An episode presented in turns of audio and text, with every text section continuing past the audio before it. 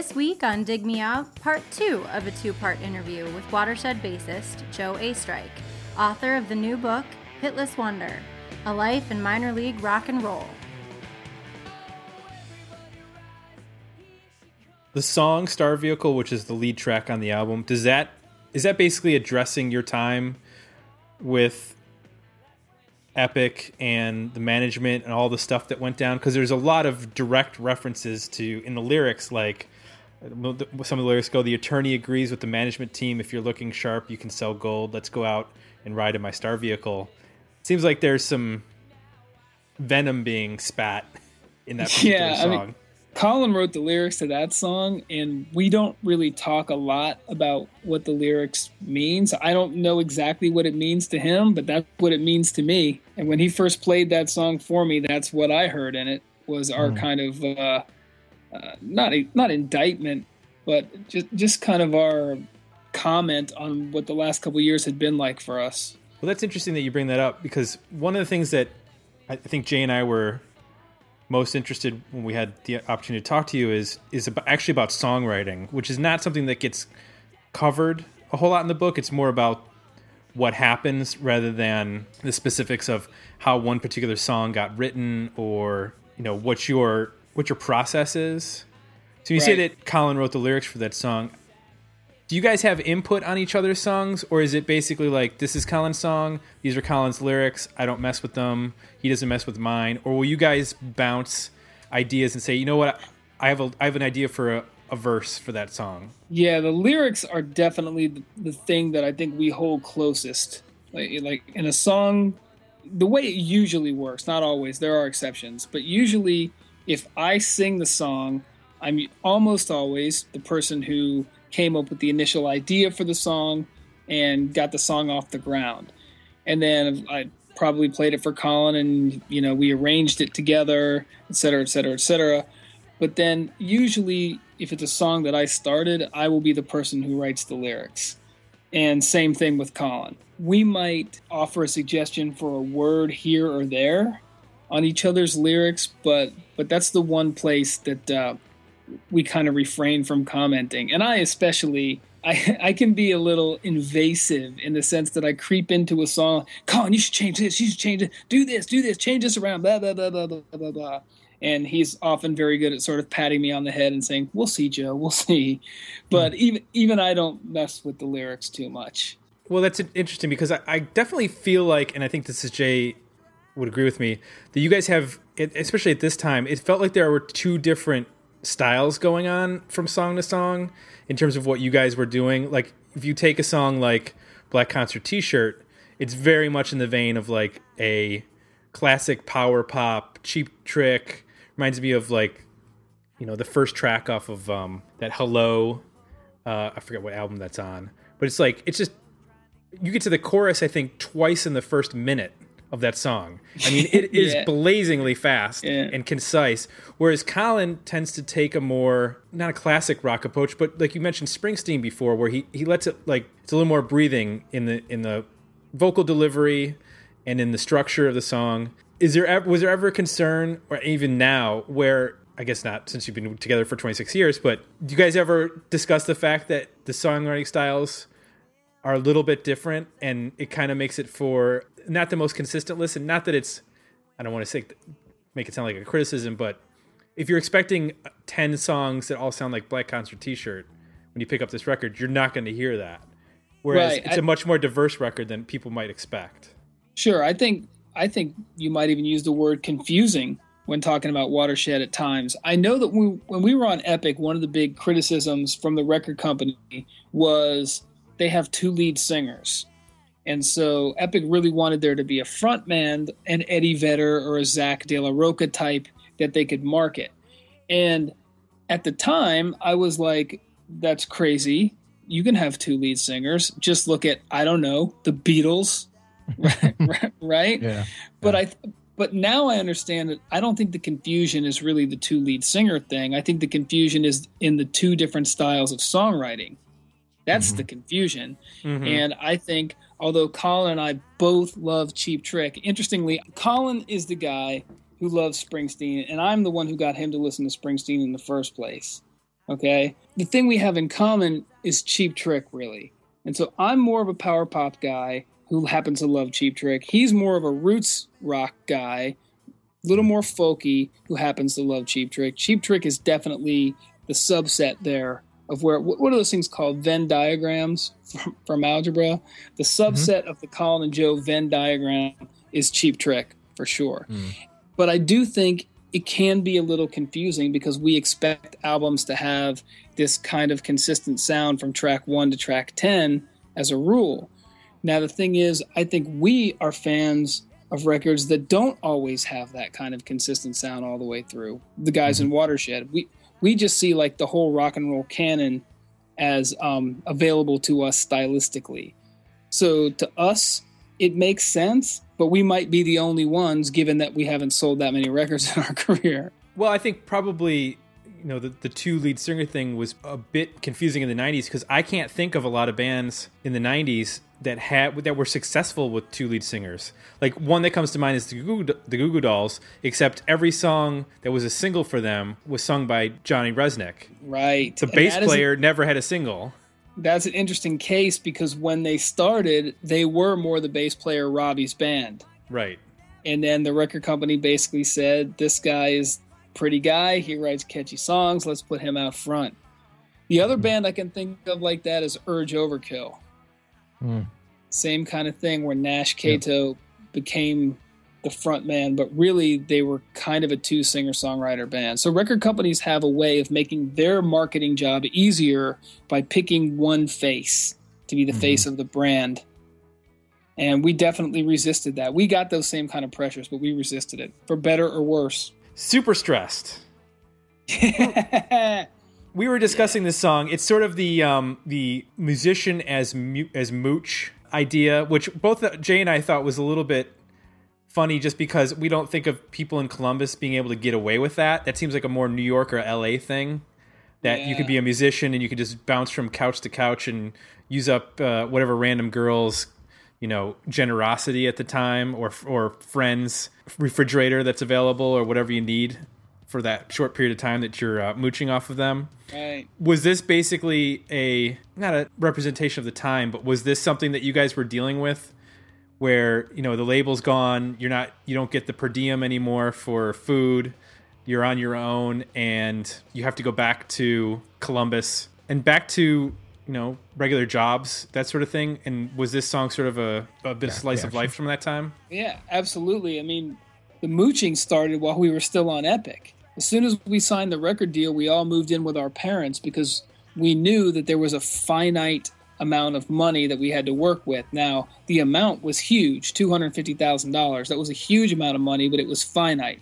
And so we knew we needed to save money anywhere we could. So the sleeping on couches and in basements and all that in our own boyhood rooms started immediately.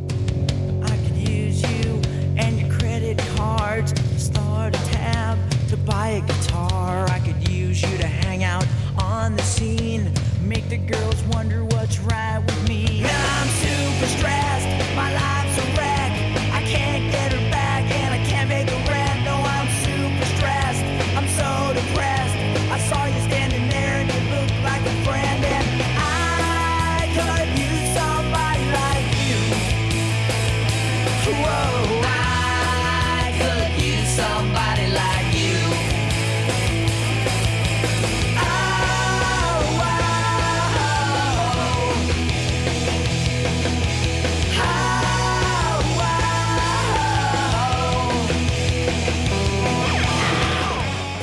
We spent almost all of that record uh, money making a record that isn't very good, Twister.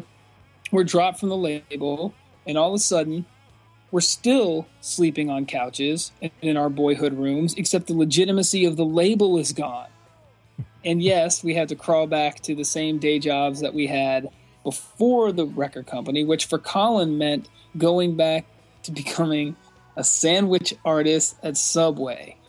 Oof. And, you know, that's that's a brutally public kind of shaming where you know he he just like in the wrestler have you guys ever seen the wrestler mm-hmm. in that yep. in that yeah. bit where mickey rourke there's a scene where mickey rourke is the pro wrestler who's working behind the counter at the deli and he's got to put up with all the hassles of people saying that he didn't, you know, measure exactly a half a pound of knockwurst or whatever. But I can remember Colin being behind the counter at Subway and people walking in and being like, "Didn't you used to be on Epic? I thought you were on Epic. What happened, Rockstar? Make me a sandwich." Oh, And there's- God. And there was this one moment where some kid actually asked Colin to autograph a Subway sub for him. Oh. And so that will, I think, put a little bit of um, existential stress in your life. yeah. No kidding. Did you guys ever rough. think about possibly um, embezzling any of that money? Perhaps saying, you know, I need I need Colin to, to play tuba on this song. We're gonna pay Colin as an extra musician fifty thousand dollars out of our budget. yeah, the way we embezzled it, the little bit we could, is that there was this $50,000 that was supposed to be used exclusively for uh, touring, tour support. And you have to turn in a tour support budget ahead of time. And we tried to beef up that budget as much as we could. But still, none of that money went in our pocket. All of the $250,000 either went into the belly of the power station, or it went into gasoline to get us out on the road, or in the we, we did pay ourselves per diems, but it was only fifteen dollars a day for the whole time. So it's not like we were you know eating any better than, as I said before, bagel and chicken soup at the deli. When it was all said and done, we all got from Epic one thousand dollars in cash and one thousand dollars to buy gear with. Other than that, we got the fifteen dollar per diem. We got gas for the van, and that's it. Now, of course, we did get two years where we didn't have to work a real job, and that that was a real gift, and I'm thankful for that even now. What did you end up buying gear wise? I bought a Gallien-Krueger head and a Hartke cabinet that I'm still using to this day. So it all worked out. You still it got the gear. There you go. You're Yeah. all set. What else could you need? Before we leave uh super stress, one of the things about this song that that stood out to me I like a lot is the uh the harmony and the chorus and that's something I think you guys do a lot and um isn't I don't think I don't hear it mentioned very much. It's sort of more of focus on who d- who does the lead vocal and the songwriting, but you guys actually harmonize with each other really well. Is that you doing the doing the harmony on that song? Yeah, on that case, it is. Usually, don't- it's whoever whoever does the lead singing, the other person's the one doing the harmony. Okay. Because I first heard it, I could have swore it was a woman. And people I mean, have said that about me many, many times. Not, I not sing, your lead I sing vocal, like a middle school girl. the harmony though. I mean, and it worked really well that way. I was like, oh, that was really cool. They got they got a female background vocal on this song. I really like that idea. And then as I listened to it more, I was like, maybe that's Joe. it's it is in fact. Joe. And, but the thing is, we started when when we were the Wire, and then for the first uh, I don't know five or six years of Watershed, until actually until the late '90s, we were just a three piece. Mhm. And so to make the sound as full as can be, we figured that we've got to use every instrument at our disposal. And so that meant Colin and me singing, you know, as much as we could, as often as we could. So that meant a lot of harmonies. Jay pointed out something on this song too that I think is relevant to the overall arc of the band. There's a, a thicker guitar sound on this particular song. It's double tracked, sounds like. hmm Were you guys playing with a second guitar player at this point? And when did you guys, if not, when did you guys decide, no, we've got to add another guitar player live? Yeah, we weren't there. We were just trying to make a record that sounded slightly more rocking than the Jim Steinman produced Twister. It wasn't until after The More It Hurts, The More It Works, um, the first album we did with Tim Patalan, that we decided to add somebody new. Because at that point, um, one of our songs, Can't Be Myself, was starting to get played on CD 101 and a few other stations nationally. And that was the moment where it seemed like we could maybe get another record deal.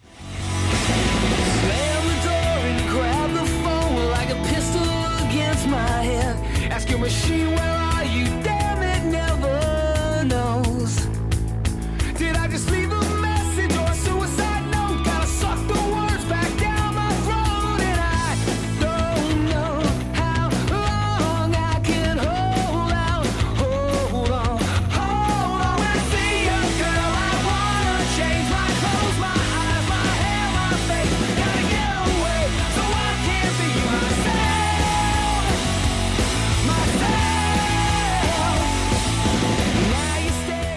was 10 years after getting, you know, the first record deal. It just kind of seemed had the same feeling, like the same buzz about the band seemed to be around as when we got the Epic deal and we had radio airplay, et cetera, et cetera, et cetera. And so we had a manager at the time who said, "Guys, I'm just going to be brutally honest with you.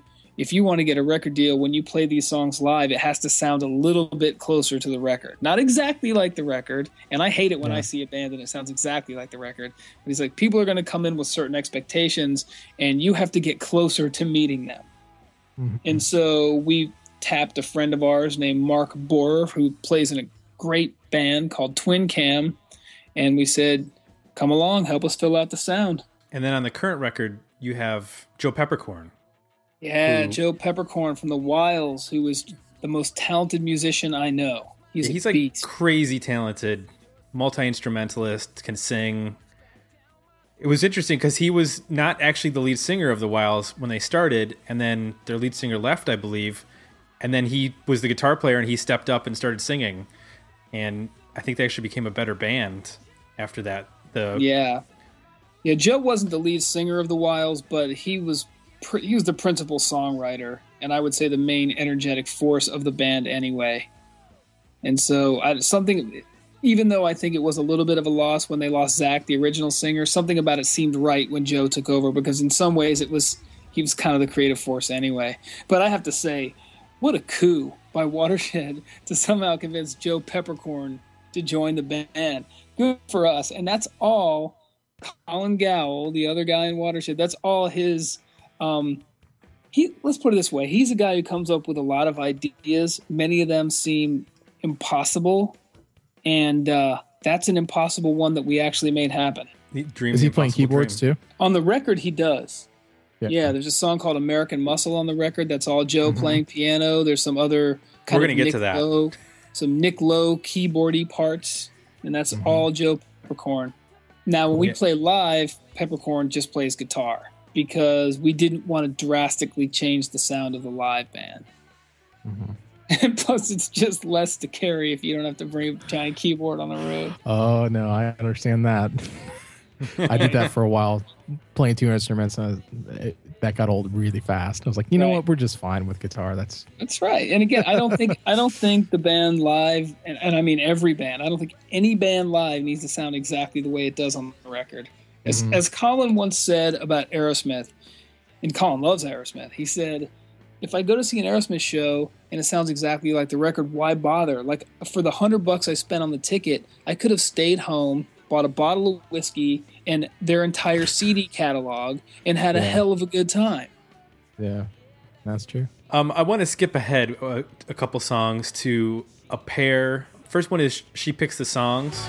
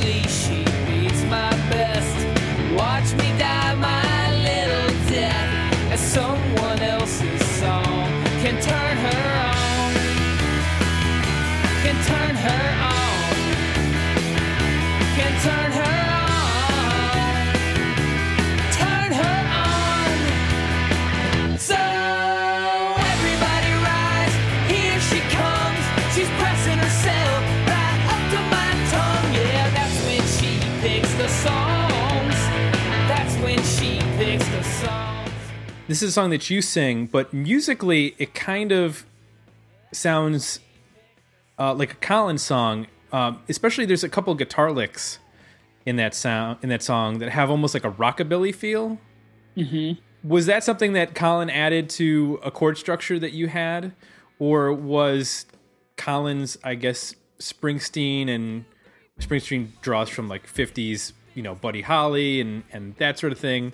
So was that rubbing off on you as a as a songwriter? Were you more comfortable with um, him coming in and saying, you know, I, I'm going to play a lick here, or was that something you had in mind when you were writing the song? I would have been comfortable with Colin playing a lick no matter what. Um, I think if we're talking about the same lick, I think I wrote that one, but it'd be fine if Colin wrote it either way. But really, what you have in that song and also a song called Half of Me from that record is all of the time we'd spent playing in the South, especially playing with a great band from New Orleans called Dash Rip Rock.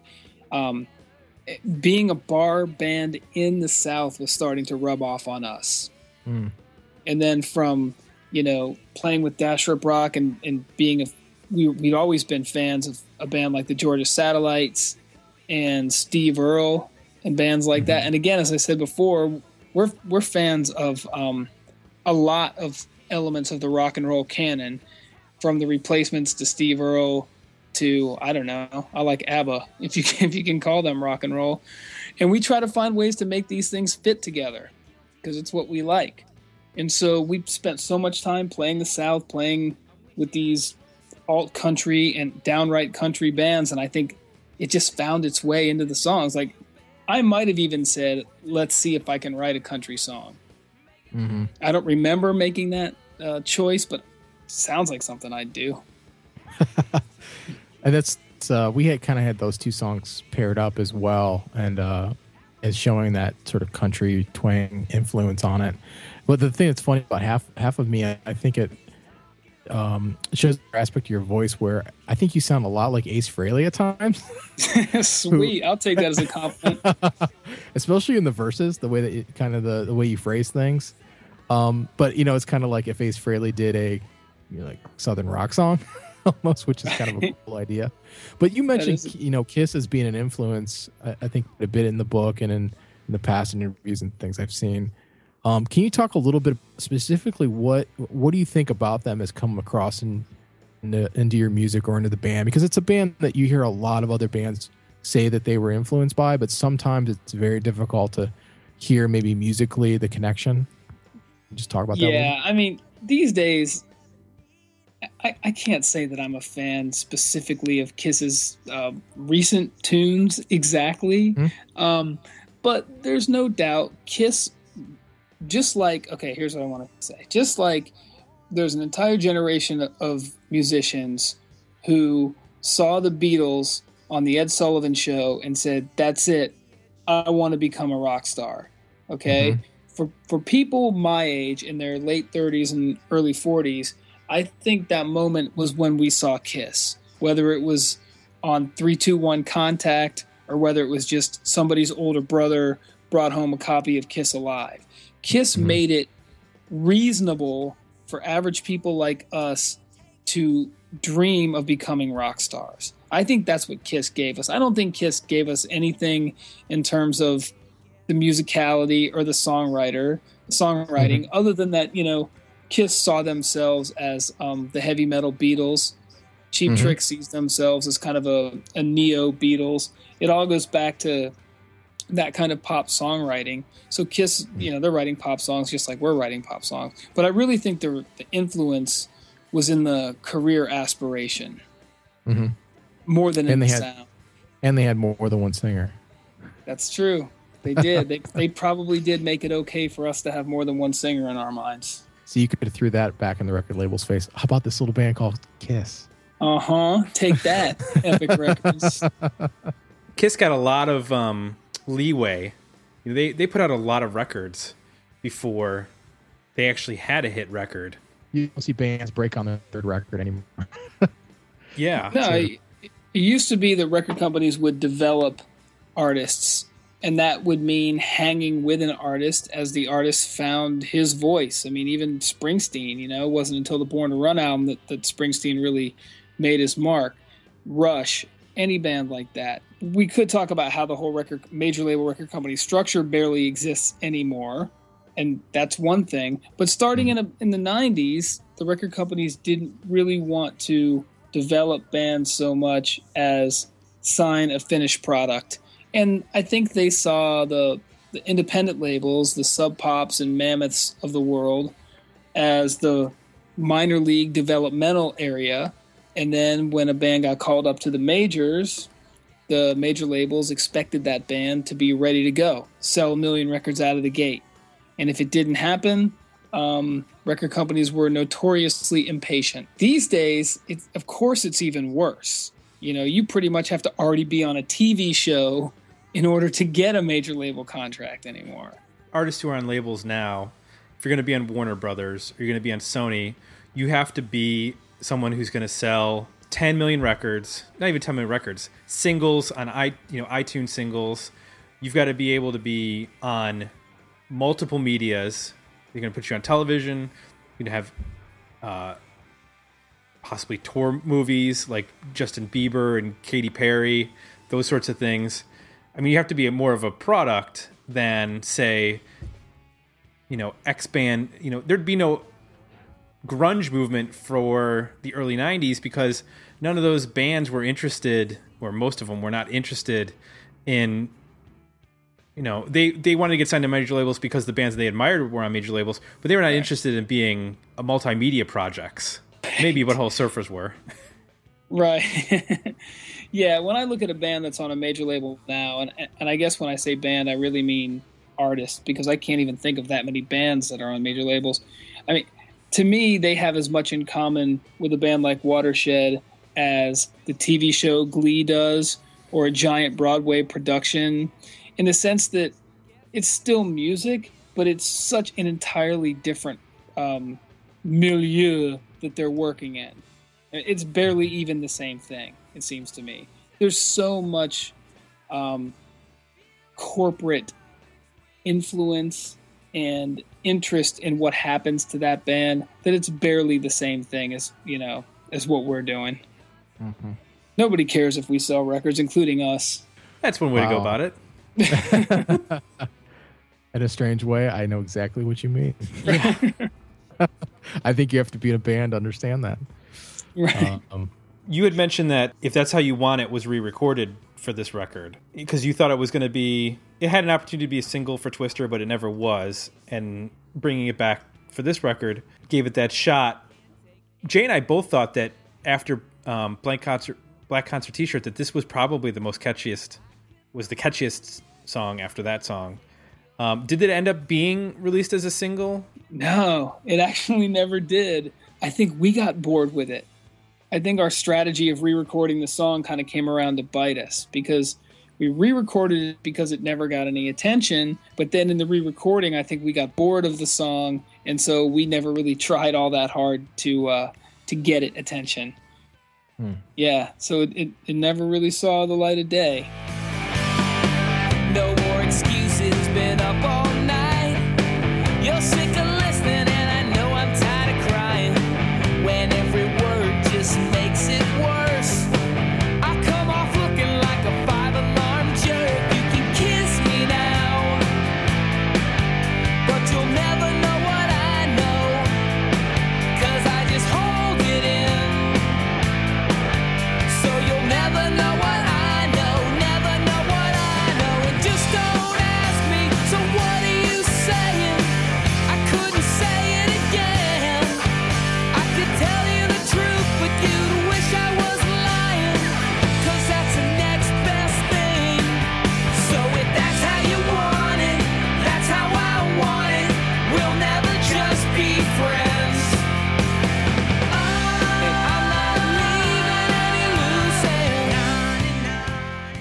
A song like that, and even um, "Turn It On, Turn It Up, Turn Me Loose." Yeah, it's a Dwight No, Yoakam I could hear- cover. Is it okay? Yeah. That's funny because it just made me start to think about. I could hear another artist doing that because obviously another artist wrote it. Um, but have you guys pushed or considered the idea of you know writing for other people, and would that even appeal to you? I mean, does it? Do you need to deliver the song in order for it to sort of be worth your time, or would you be happy just kind of writing uh, songs for other people? No, we'd be thrilled at that. And if you're listening right now and you want a song, you can have it. Take anyone you want.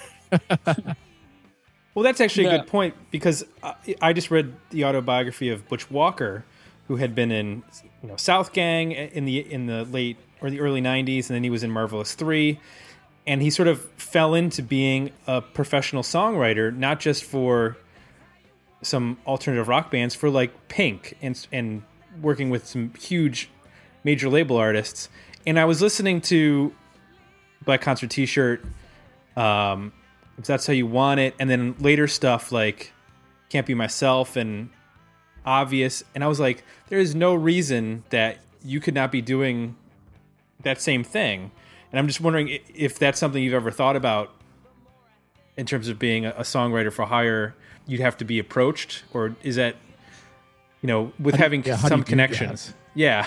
Yeah, How do I you do mean, that? if I knew, I'd be doing it. But Yeah. part of it is, I mean, there's so many people. Specifically, you think of Nashville when you think of songwriters for hire, but there's so many people, not just in Nashville, but all over the country, who are doing that as their thing, and they're putting all of their energy into this. And I, I'm not sure we have enough energy left over after being the guys in the band to then push ourselves as the songwriter too. Um, and so that probably puts us way behind the ball compared to the people who are just being professional songwriters for hire. Obviously, if anybody approached us and said we want that song, and you know, we'd be happy to do it. And I, and I have written songs with other people before. Um, most notably, I guess Johnny Colt, who was the original bass player in the Black Crowes. Um, and then he went on to play bass for Train, and he's currently playing bass for Skynyrd, which is pretty sweet. Um, he he and I worked on a bunch of songs together down in Atlanta a couple years ago, and every now and then, a friend of mine will call and say, "Let's work on some songs," or you know, people who are in other kind of smaller local bands will ask me to produce something for them or, or work on a song with them, and I love doing that sort of thing. So basically, what I'm trying to say is, I'm exactly like Butch Walker. If you take away Pink, Bowling for Soup, every hit song, and his handsomeness. Do, well, that makes that brings up a good point. I think about you guys is that Columbus is very much part of your story. I think in terms of uh, when you read the book, I think you can see it. You, I think you do a really good job, kind of illustrating, you know, that it is part of your personality and even kind of the ethic of the band, sort of a midwestern, hardworking, um, you know, blue collar band. Do you think geography has anything to do with you know opportunities in terms of that kind of stuff? Like, I know it kind of made you who you are, but do you ever think about like, geez, if we would have been from Los Angeles instead, you know, what opportunities would we have as songwriters or even, you know, as a band that we don't have because we're, you know, pretty much centrally located in Columbus? I don't really buy into that idea that you know you need to be in Los Angeles or New York in order to make headway in the music business, the ice cream business, or any other business. I really don't Mhm. think so. I mean, I guess maybe if you're in New York or LA, the chances of random encounter with Phil Spector in a lo- in a hotel lobby, as long as he doesn't shoot you, um, maybe you'll have some kind of luck that you wouldn't get in Columbus or Cleveland or Louisville or Cincinnati.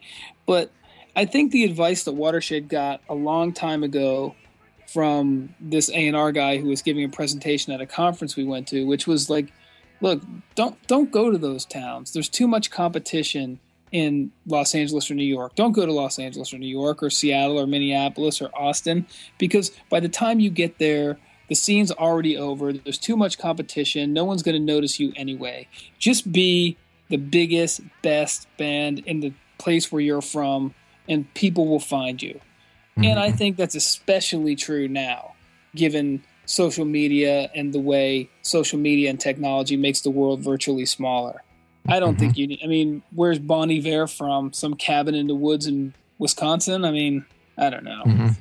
Yeah, I don't, I don't really buy into that so much. I have to ask about one last song before we um, close our conversation on this album, and that is one of the bonus tracks, "Something Wrong." I get the feeling that you are, or I I think Colin is Colin singing this song. That's me. Oh, that's you. I get the feeling that there is that this is being directed at possibly a particular person. It's a rebuttal of some sort in some ways of uh, some criticism from media i guess you'd say. Was there a particular target or was this just more of a general um, we don't listen, we don't agree with the criticism sort of retort? Yeah, when we were younger, we were pretty reasonably big in Columbus, our hometown, but it felt to us like we were never included in the conversation about Columbus music in the 90s. And that's just jealousy and insecurity on our part. But it seemed like other bands like the New Bomb Turks and Scrawl and Gaunt kind of became like the definitive acts of Columbus in the 90s, and nobody was ever talking about Watershed. And in our immaturity, I, I think that got our hackles up.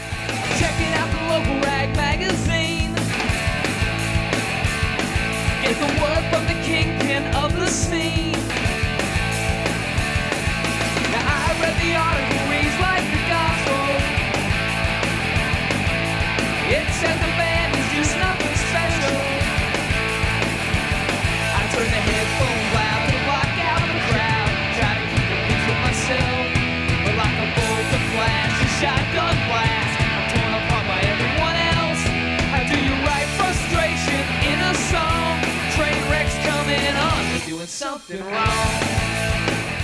We just wanted to be included. And um, that's kind of a young kid saying, hey, look at me. Watershed's over here too. So that's not directed at any particular writer at any particular paper. it's directed at all the writers at all the papers because Okay. because I mean we are a confusing band and I totally get it and and we made no bones about the fact that we wanted to do music as a career. And that that stance doesn't necessarily fly well with music writers. And you know they saw through it. They're like these guys are a bunch of careerists who just want to be famous. And that's probably a simplistic reading of what we wanted but okay guilty as charged. And then we're just a confusing band because i, I think that people who like the new bomb turks looked at us and saw us as a band kind of like hootie and the blowfish the problem is the people who liked hootie and the blowfish heard us and said oh gross these guys are punk rock like the new bomb turks Mhm. so we were kind of stuck in between Hmm. I think that's uh, uh, you know, we've done what seventy episodes now or more. Yes. That seems to be the uh, sort of wrap up each episode by saying, okay, why wasn't this band bigger? And sometimes it, sometimes the album's just good. You know, we we randomly pick these records, so we don't always pick ones we love. Uh, but a lot of times it's they f- didn't quite fit into any sort of. It, they they were somewhere in the middle, and that's a really tough place to be from a marketing standpoint. It's a tough place to be, and you know, for for for fans of bands, it's tough to, you know, to find a, a bigger audience, you know, because you're you can't partner up with somebody else because as soon as you do that, you know, like you just said, you know, you're either on one too far on the spectrum, one in one of the two other two directions. So Mis- Mr. to be- Miyagi, Mr. Miyagi had it right in the Karate Kid. He said, "You walk on the left side of the road, okay. You walk on the right side of the road, okay. But you walk in the middle, crush like a grape." Oh, Mr. Damn. Miyagi. philosopher. Yeah, Yeah. the philosophy of Mr. Miyagi. What's important is that uh, you guys are still at it. Yeah. I, I don't know that that's what's important, but that's what's true. Well, why not, right? I mean, Well, Sort I mean, like- Well, th- it's it is important. It's still fun. Yeah, go ahead. Well, I was gonna say, you know, the new album's out, and there's a single being played on CD 101 on 102.5, as it is now known. And there are people who have never heard Watershed, and they turn on CD 101 and they hear that, and now they can go back and they can discover all of this music. So I think it is, you know, it's relevant to be still making the music because it's allowing a whole new group of fans to who might hear just Well- the first song and then go back and discover Star Vehicle or The More It Hurts, More Works. You know, jump onto Spotify and now they can listen to those things or whatever I mean, way that they get their music now. set aside CD 101. I mean, imagine that they don't care about the new record. I think what's cool is that, uh, well, you know, for all bands that are still going to make music or have made a body of music, you know, it's all getting uploaded to digital channels now. And I don't think it's Right. going to get taken down. So, you know, going into the future, you know, 10, 20 years from now, 50 years from now, that stuff's going to be there still, you know? So there's Yeah. this whole record of, of you as a person and your artwork and your you know the your contribution and it's there for people just to stumble upon and maybe at some point people will sort of get over the fact that like this music didn't come out this year and that's okay. And when they discover a band through you know some some you know digital music service or what have you all of a sudden it opens this whole catalog of you know this band that they had no exi- idea existed. And you know maybe they end up being their favorite band. Who knows? I mean the, things are way different now than they were Oh, um, I think 15 about 20 the- years ago now. I think about uh, filing through those record bins at Magnolia Thunder Pussy when I was a kid, and just how hard it was to find something. Now it's so easy to find something, and that is Right. the great thing about technology. If people want to find Watershed, they can find us. The other really cool thing about being together for 27 years is that we do have new i want to use the word generations of fans and and here's what i mean we played dayton last week and there was a grandfather a father and a son all there to see watershed three generations i was like that is pretty awesome That's amazing. You guys are a legacy act now. yeah i know we need to start raising our kids to take over our spots like menudo Uh, we'll just keep going Wow. I'm like this is gonna do someday. it, when you have a situation like that where you've got new fans, is there a specific, or, or it's, if you had to recommend one album, would you go with a new album, or would you say if you want to get an idea of the of what we are, this is the album you need to listen to, and then start from there, and then work your way out? Yeah, I think I would start with the more it hurts, the more it works. Because to me, that's the one where if if you don't like that at all, if you don't see anything valid or valuable in that record, you're probably not going to like anything else. I could imagine other records, like let's say you start with Twister. I could see how you would not like that album, but then like some of our newer stuff. But I think if the more it hurts, the more it works. If you don't like anything there, you're probably not going to like us. So I'd start there. That's the neg. that sounds very negative. I should frame that in a positive way. The more it hurts, the more it works is the perfect positive representation of what it is to be watershed encapsulated. so that's where you should start. That's the part I'll edit in. That's, that's Yeah. what I'll do. Edit, yeah. Edit in the part where I look like Butch Walker and have sex with all the starlets like he does. Uh, Can you guys arrange for that? I, I I think that I wish I, I think he, isn't he married? I think he's married. Wow. I don't know. Yeah, I I think he has a kid and he's married and stuff. He might he- have a was- kid, but I don't think he's married. Is he Oh, married to a starlet? I think he was very much in the vein of like having the girlfriend back home and not really being the rock and roll star that everybody thought he was. All I know is that thing. he's. I follow him on Twitter, and he's constantly posting things that are annoyingly awesome. Yeah, that guy. hey, is look at me in my my The awesome title of his- studio. Title of his book should be "My Annoyingly Awesome Life." Right. I'm gonna go outside and ride around my vintage motorcycle with my buddies. right. We're gonna go. uh We're just gonna stop in the recording studio and cut some tracks. All right, well we are uh, we're, we're approaching the um the hour 45 minute mark, so we should probably try to put a bow on this one so that uh Joe can get ready for the next water show. Yeah, this is probably going to be a two-parter. Okay. I'm gonna I'm getting the wrap up sign from my wife. She's uh she's given the uh, the rolling of the hands. Wrap it up. She's she's a show producer. well, she allowed me to do this one in the house. Oh, so nice. So I didn't have to go in the garage because it's 95 degrees here, and I would have suffocated by now. Because she says that was her idea. Um, it was actually my idea. I'm not gonna blame her. Um, yeah. So she's, she's very powerful. Don't please, please get me. uh, no. So yeah, we should wrap this up. It's gonna be a two-parter. It's gonna have um, some either a two-parter or a bonus material. I'm not sure how I'll split this one up, but it'll be up uh, uh, next week, which will be the 26th of June. And uh, want to let everybody know before we wrap this up, you can head over to a couple of websites, watershedcentral.com, and then you can also go to your website, which Yep. is Joe. I'm going to say it right this time. E Strike? A strike. A Strike. I got it closer. I got it closer. But you got you got to spell it, or else nobody's going to find it because of the peskiness of A being the pronunciation, but there being no actual A in the name. You should change your name to A Dash Strike. Oh, because I think I'm that would be pretty of you. I'm way ahead of you, my friend. On my the first three or four watershed releases, it was exactly that. Just like Bunny Carlos, it was Joe A. Period Strike. Wow. that- Seriously. That's badass. Yeah. That is pretty badass. Wait a minute. So I'm that's- pulling out the the liner notes for uh, Yeah. three chords here. Let me see. That actually, when we signed to Epic, that's when I made the call of going to my real Oh, name. Oh, So you'd, you'd have to go to like that Willie Phoenix cassette and the earlier Wire stuff for it to be Uh, Yeah, no. A period strike. believe it or not, we yeah. don't have that stuff. Um, I thought you had a crack research staff. yeah, the crack research staff got strung out on crack, so they were not able to uh, to find that stuff because they bartered it all all their cash. They, Sniffing Michael. Jackson statues again. Yeah.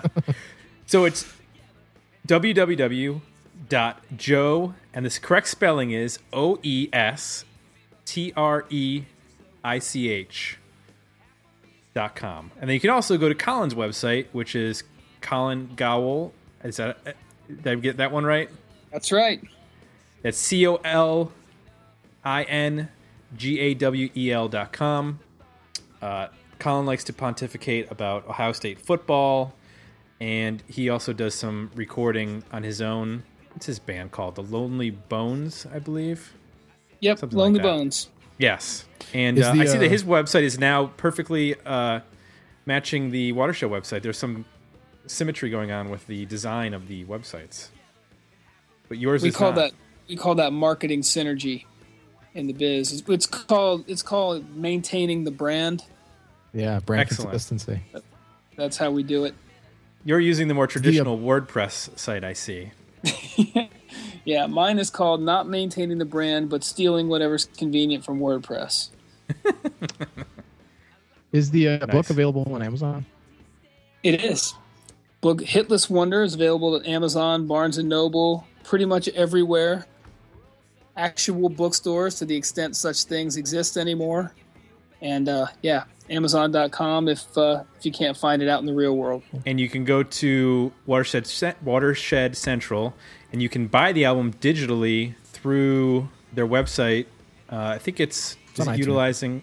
Yeah, it's on iTunes, and then you can also check it out on Spotify. It's a it's a good album. We we didn't, I, I want to hit this just before we leave. American Muscle. You mentioned that song earlier. What's up with that? Because it doesn't sound like any other watershed watershed song ever. It sounds to me it sounds like a Warren Zevon meets Yeah. um, some sort of 70s uh, AOR.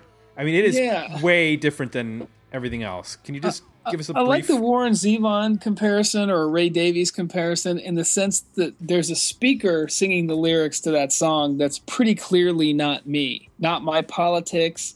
And in my mind, that speaker is a banker. of Zurich City on the Bahnhofstrasse. The girls look at me giddy, baby.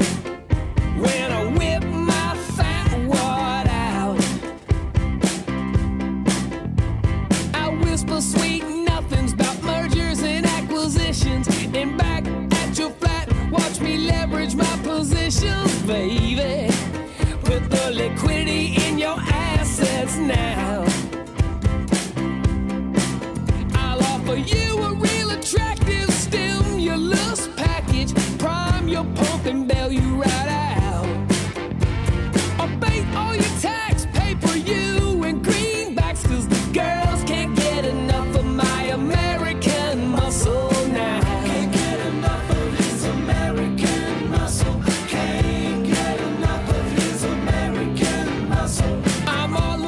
You know, basically, we looked around at the world the last couple years and we're like, man, why are we in a band? It's the bankers who are having all the fun.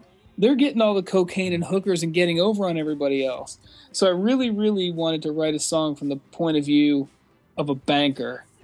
And so this is the world's first pro banking song. We wrote this song for the 1%. They've got all the money. The 99% people, you don't have to listen. It's not for you, it's for the, the top of the top. You guys are being rebellious.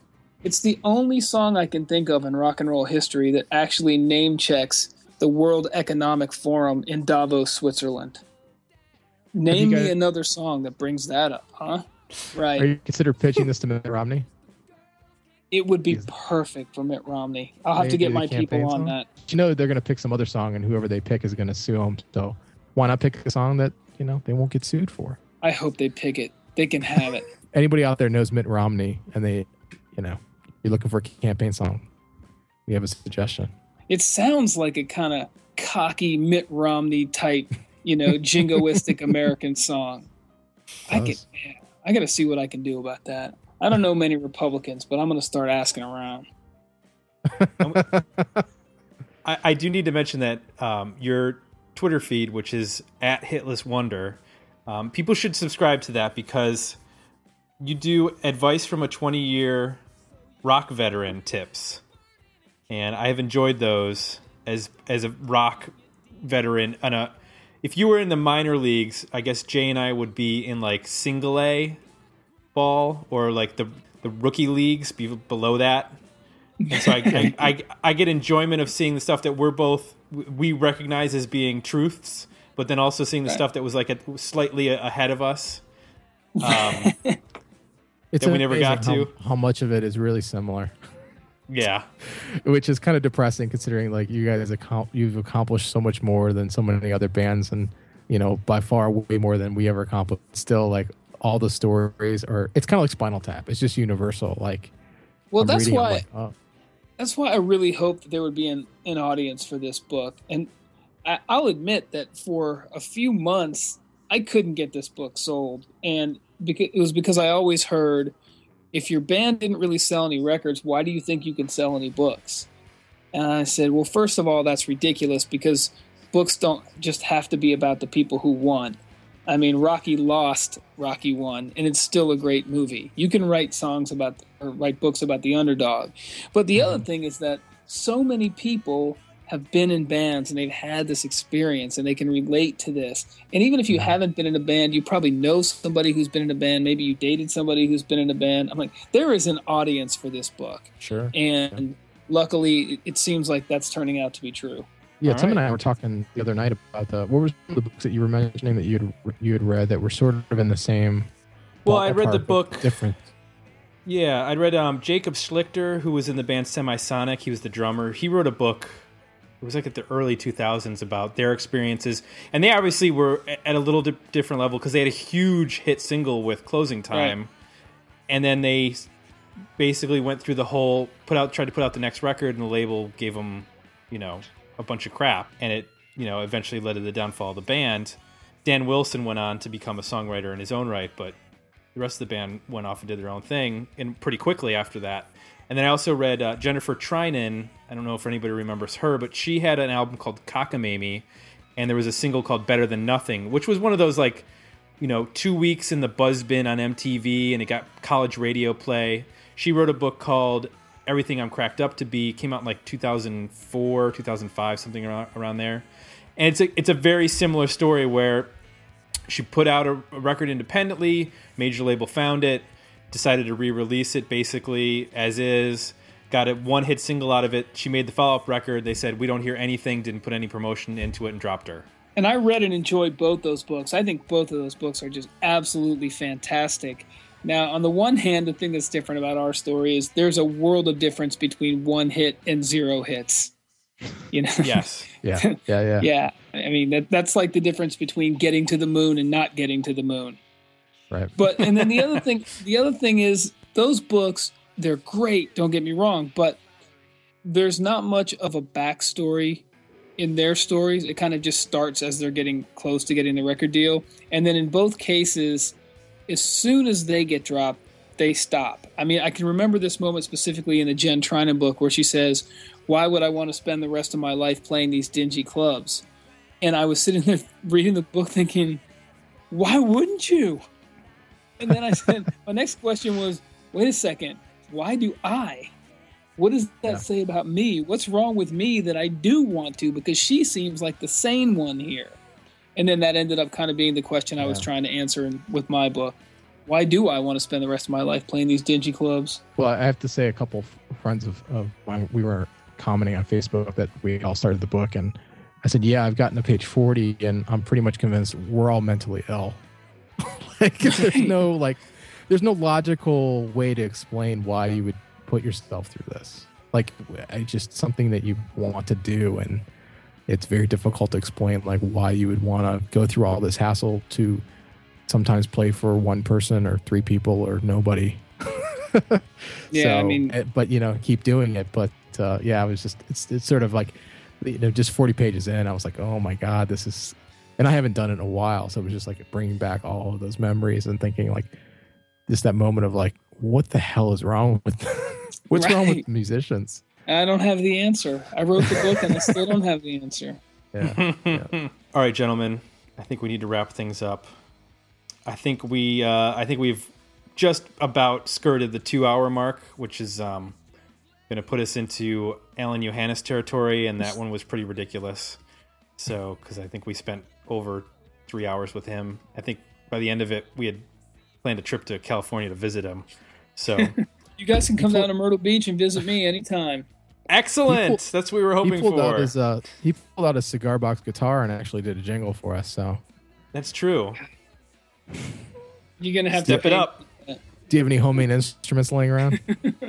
The jokes write themselves at that point. Yeah. I'll just I'll just let that one go. there you go. All right, Joe. Thank you so much for spending your Tuesday evening with us. I really appreciate it, guys. Thank you. And I want to encourage everybody to go out and get the book, Hitless Wonder, and the album, the new album from Watershed, Brick and Mortar. Those are both available through watershedcentral.com and the various websites that we mentioned. Jay, thanks again for joining me on an extra long podcast. I'm sure you want to go and not read anymore for quite some time. Whatever it is those dirty non-readers do. Uh, I promise no more cable. authors. No more authors. No, I, I enjoyed the book. It was it was a very easy read. So That was my goal. Let's make it easy. thank you. Appreciate it. I think the last book I probably read was like the David Lee Roth book or something. So this was just as good. At Was least my book easier than his? Crazy from the it heat. actually was. It actually was. His book was awful. It's just rambling and your, your book is actually very well written. Uh, and, Wait a uh, minute. the David Lee Roth wasn't was- concise and uh, well thought know, out it's in his right? in his literary prose. I know, really, really strange. Did did you at least get a proper spelling on this word in his book? Zabadi babadi bop diddy bop. Uh, all right, guys, that's it. Thanks everybody for listening, and we'll be back next week with another episode of Dig Me Out. Want to leave feedback? Join the conversation at digmeoutpodcast.com for links to our Facebook page and Twitter feed. While you're there, support the podcast by visiting our donation and merchandise pages. And thanks for listening.